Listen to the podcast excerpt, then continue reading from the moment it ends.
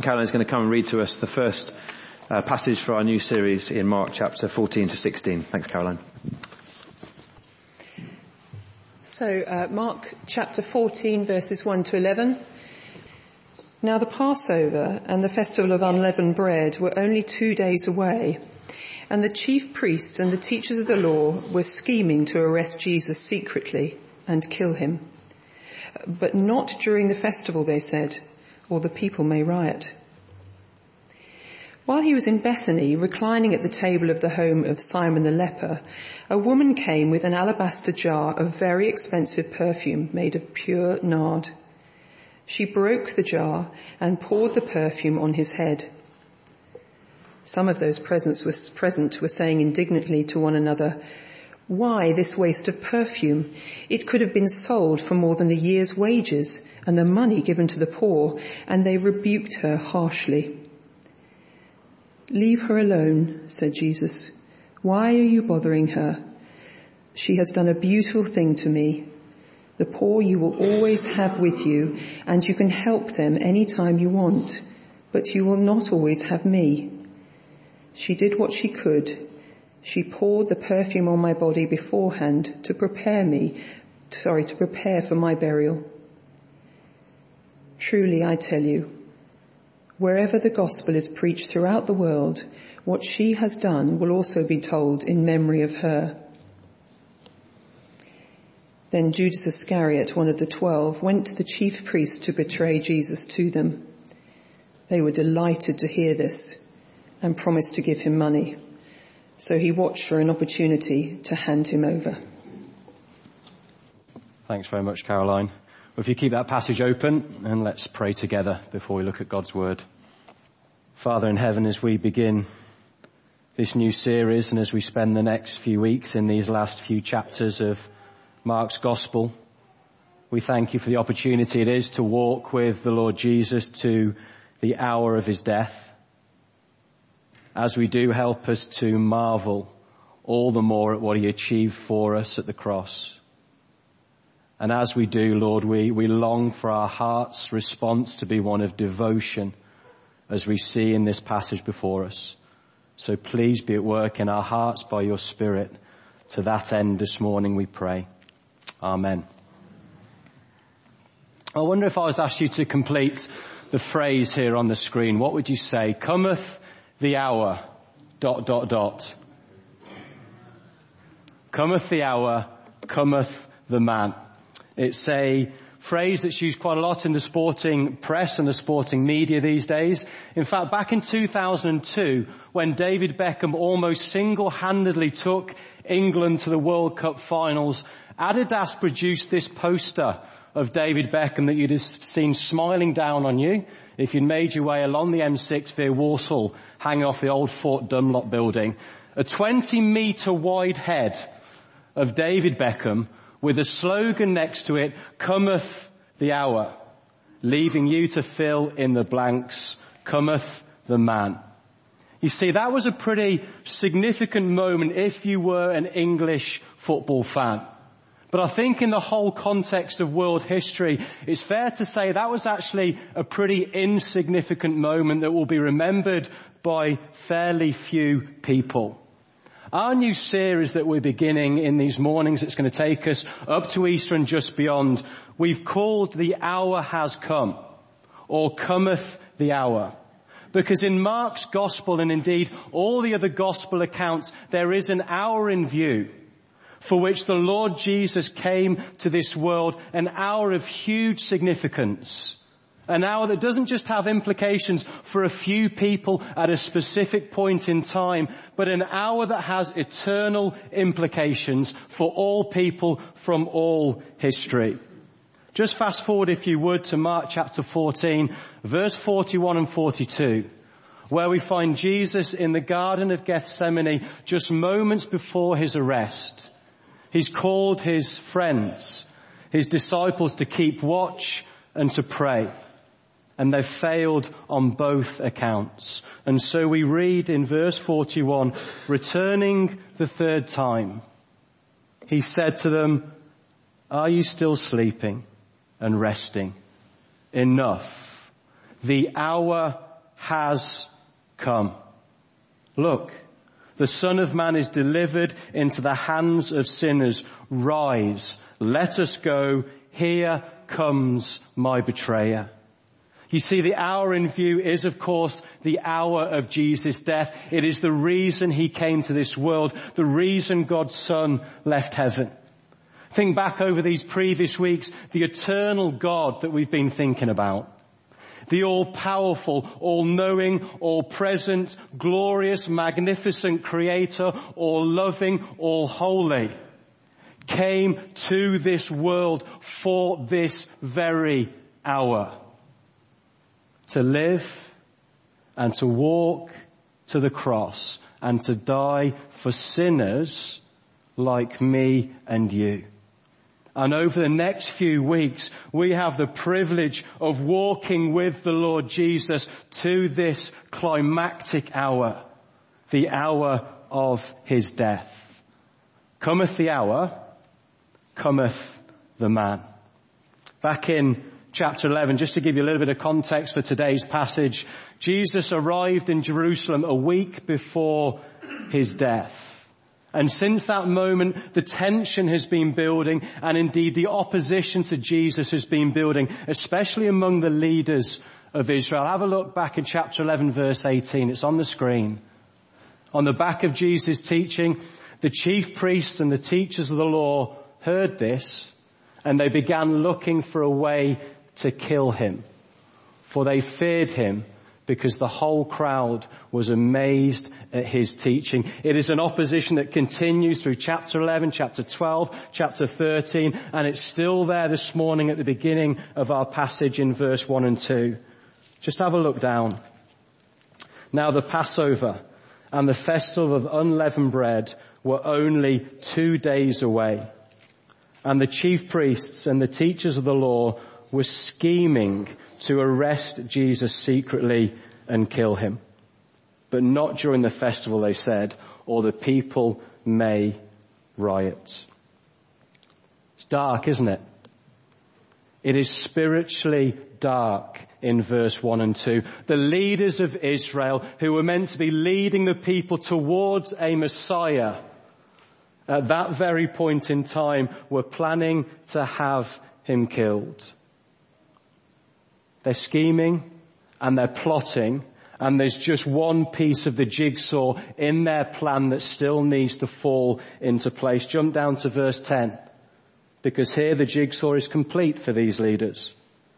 Then Judas Iscariot, one of the twelve, went to the chief priest. This is one of Jesus' own who has walked with him for three years and he went to the chief priest to betray Jesus to them. They were delighted to hear this and promised to give him money. So he watched for an opportunity to hand him over.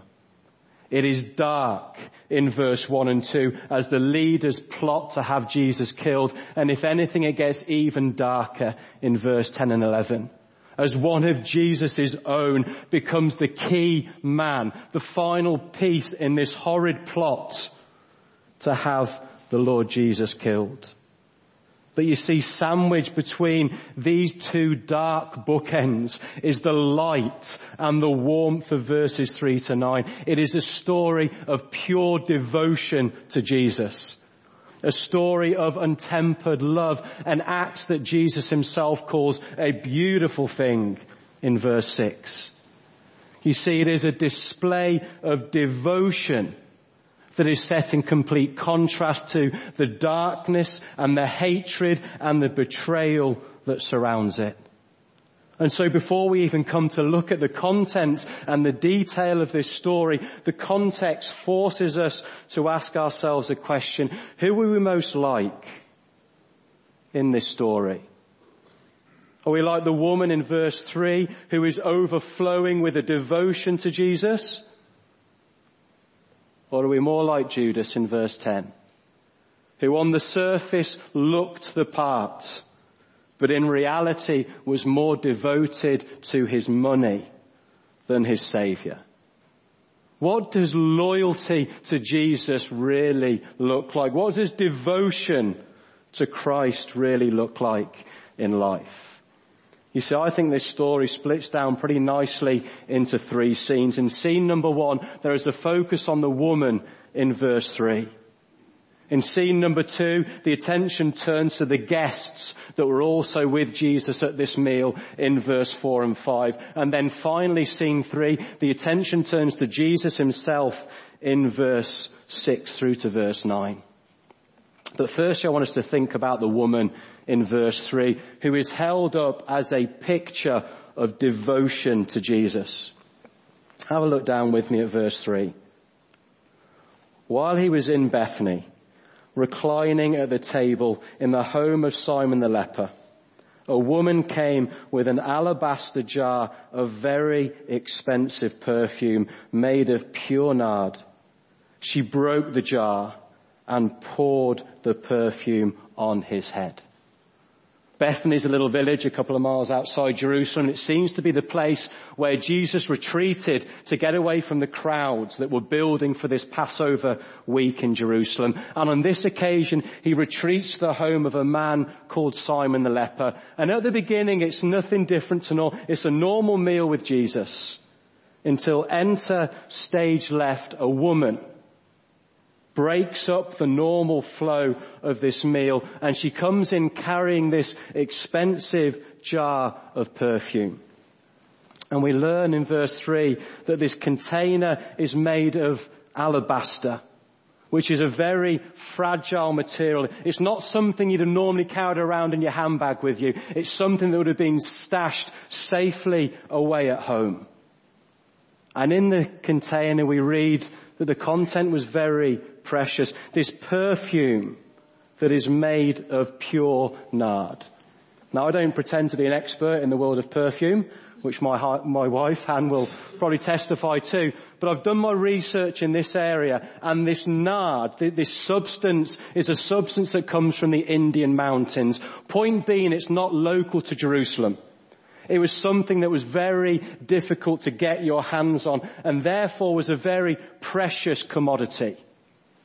And therefore the cost we learn of the contents of this jar was hugely significant. In fact, down in verse 5 we learn that it could have been sold for more than a year's wages. 20,000 pounds worth of perfume poured out on the head of Jesus. You see, we're not talking about something that could have been picked up at duty free on the way back from your holidays. We're talking about what was most likely this woman's heirloom.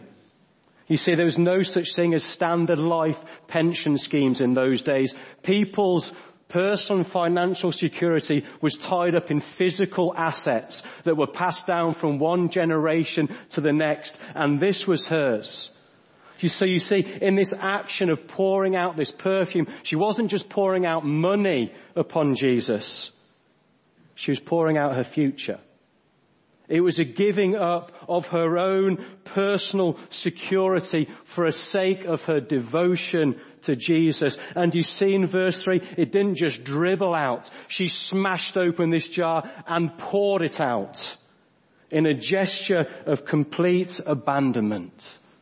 And that word pour that you see there in verse 3 is the same word used in Acts chapter 2 of God pouring out His Spirit on all people. You see, Jesus was literally deluged in devotion from this unnamed woman. So let me ask you the question that's coming up here on the screen.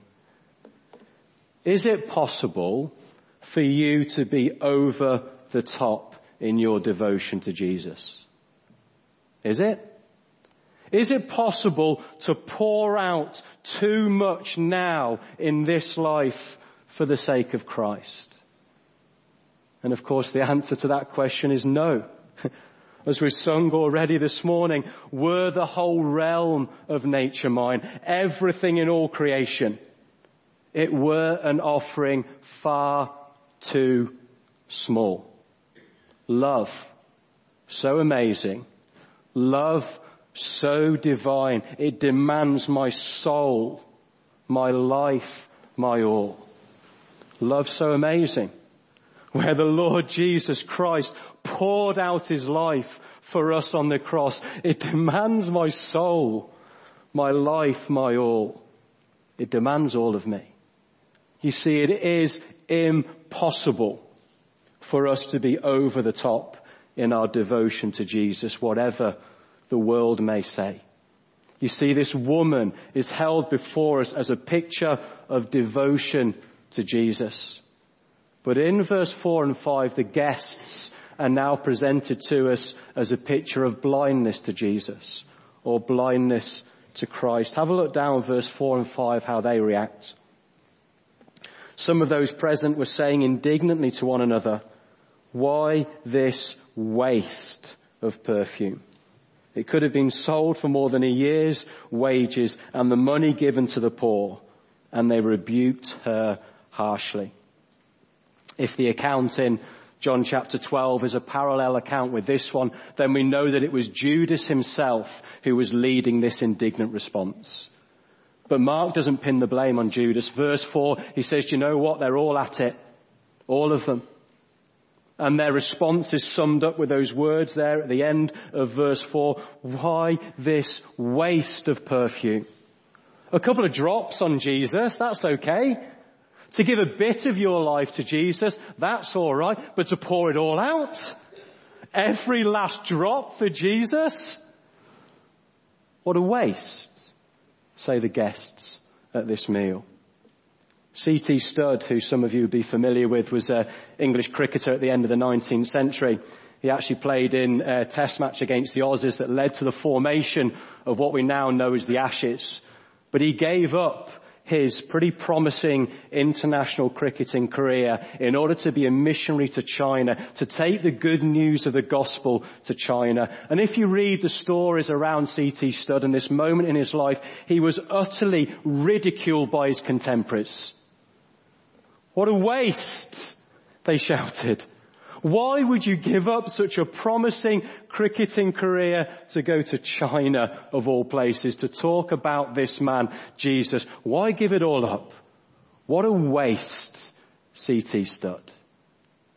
No different is it from the critical words that we see here spoken by the guests in verse 4. And it's no different either today, is it? The banker who turns down the six figure salary in order to train for the ministry. His colleagues say, what a waste. What are you doing? Why turn down that lucrative future? Why give it all up? For a, a rabble of 40 people that you look after every Sunday, why would you do such thing? What a waste. But Jesus says, what wonderful worship. What about the dad? The father? Who turns down a promotion that is before him. Why? In order to spend more time with his family, with his wife, with his children, to disciple them, to lead them to Christ, to maturity, to joy in the gospel. And his colleagues say, well, why would you turn down that opportunity? What a waste. But Jesus says, what wonderful worship. What about the teenage lad? He turns down the best looking girl in the year because she's not a Christian.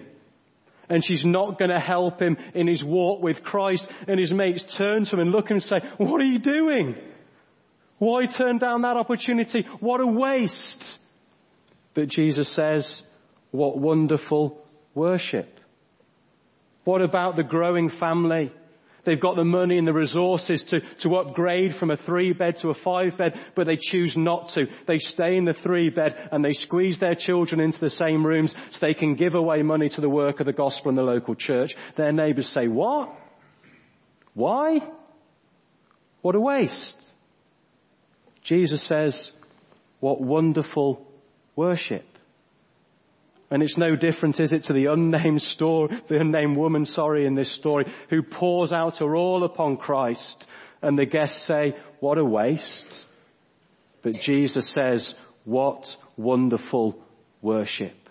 Or to use his very words there in verse six, she has done a beautiful thing to me.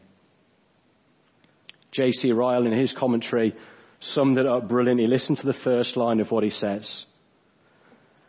There is no such thing as moderation when it comes to the service of Christ. It's good, isn't it?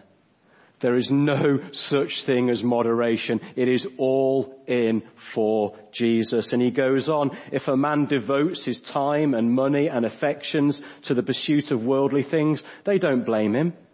If he gives himself up to the service of money, pleasure or politics, they find no fault. But if the same man devotes himself and all that he has to Christ, they can scarcely find words to express their sense of his folly. He's beside himself. He's out of his mind. He's a fanatic.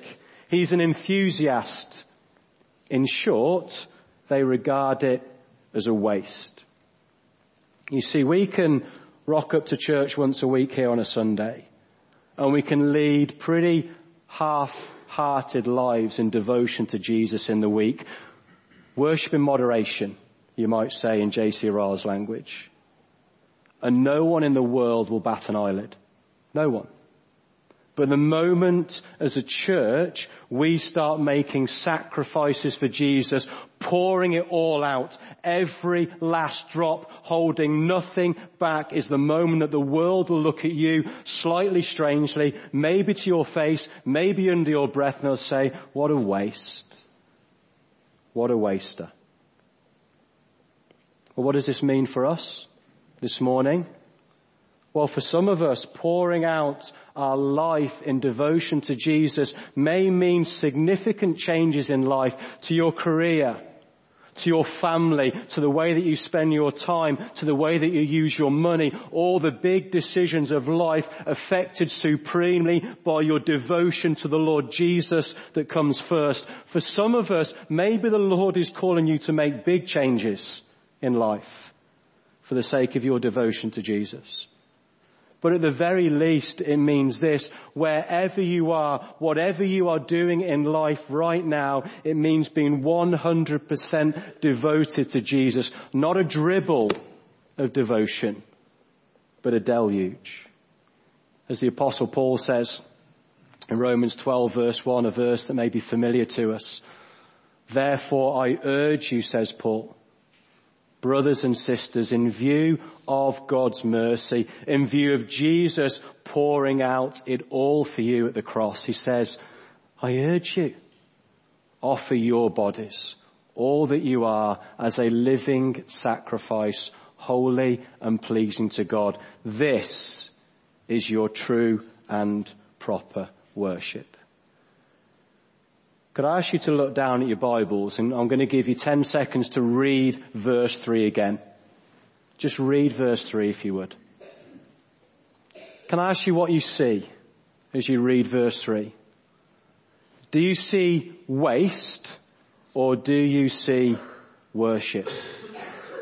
Because if you still see waste, in this woman's actions, then there is something that you have yet failed to grasp about the wonder and the beauty and the person and the work of Christ.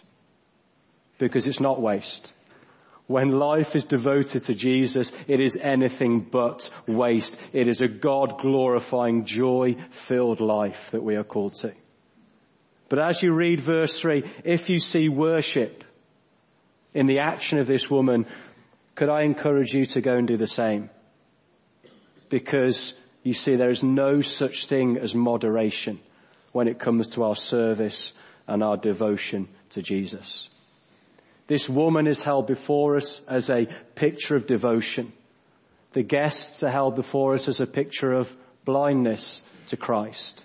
And then as we turn our attention to what Jesus has to say in verse 6 and verse 9, he defends this woman's actions, he commends her, and he says to the people listening that she has done a beautiful thing. Have a look at verse 6.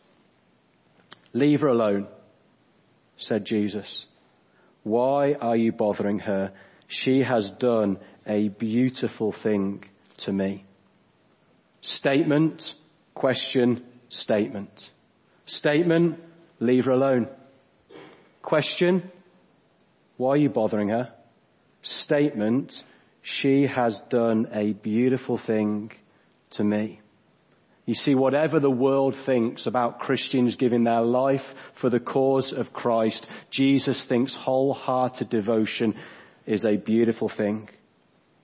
Verse 7, the poor you will always have with you, and you can help them anytime you want, but you will not always have me.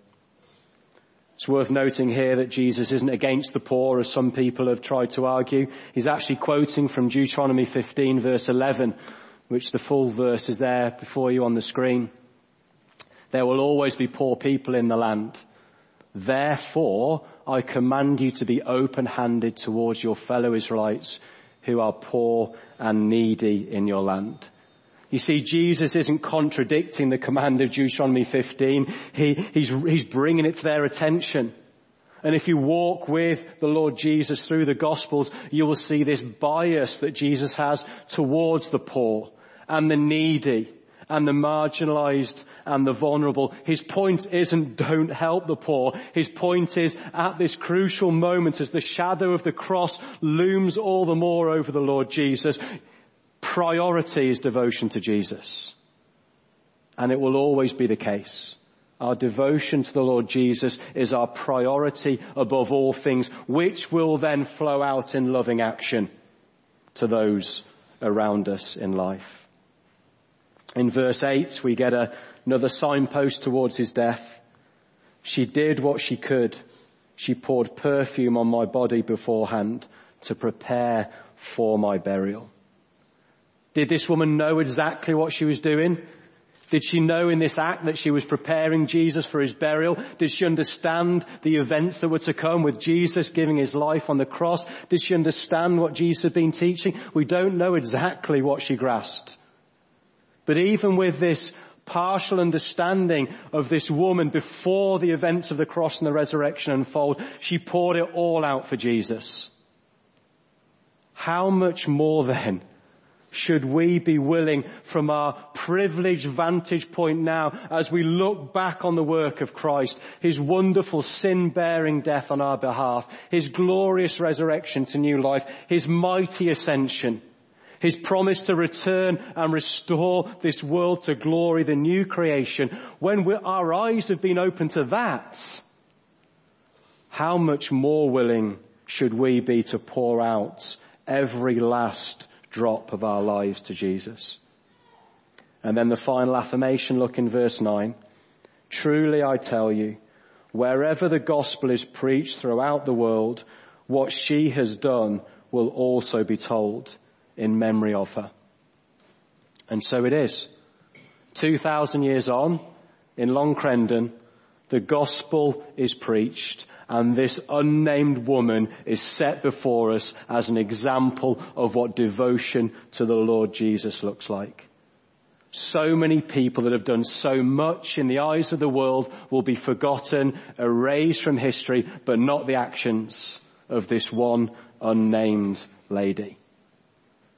And so as we begin to draw things to a close, I'd like to ask you, where do you fit in this story? As you watch the events unfold now a little bit from the sidelines, where, where do you fit? Who do you associate with in this story? Are we like Judas, who for every appearance looked the part for those three years, but in reality was more devoted to his money and to his earthly belongings than he was the work of Jesus? Or are we like the guests in the story that are happy hanging out with Jesus, happy being associated with Jesus, they're dining with Jesus, yet they scoff at a life of full devotion. What a waste, they say. Is there something in us that says that, that life of full devotion to Jesus, just a bit over the top still, isn't it really? Is there something of the guests in us still this morning? Or are we like this woman? For whom devotion to Jesus meant far more than all her earthly treasures. C.T. Studd, who we mentioned earlier, wrote a poem in which each verse ends with the same little two line refrain. Only one life. Twill soon be past. Only what's done for Christ will last. I'm going to give us an opportunity to reflect by reading a few of those verses from that poem as you reflect back on the story and the actions of this woman, as indeed you look down in your own hearts this morning. And as you think about that resounding truth that we've got one precious God-given life and only what's done for Christ will last. Everything else will be forgotten. Two little lines I heard one day, travelling along life's busy way, bringing conviction to my heart and from my mind would not depart. Only one life, twill soon be past. Only what's done for Christ will last. Only one life, yes, only one. Soon will its fleeting hours be done. Then in that day, my Lord to meet and stand before his judgment seat. Only one life, twill soon be past. Only what's done for Christ will last. Only one life, the still small voice gently pleads for a better choice, bidding me selfish aims to leave and to God's holy will to cleave. Only one life, twill soon be past. Only what's done for Christ will last. Oh, let my love with fervor burn and from the world now let me turn, living for thee and thee alone, bringing thee pleasure on thy throne. Only one life, twill soon be past. Only what's done for Christ will last. Only one life, yes, only one. Now let me say, thy will be done. And when at last I'll hear the call. I know I'll say 'twas worth it all. Only one life, 'twill soon be past. Only what's done for Christ will last.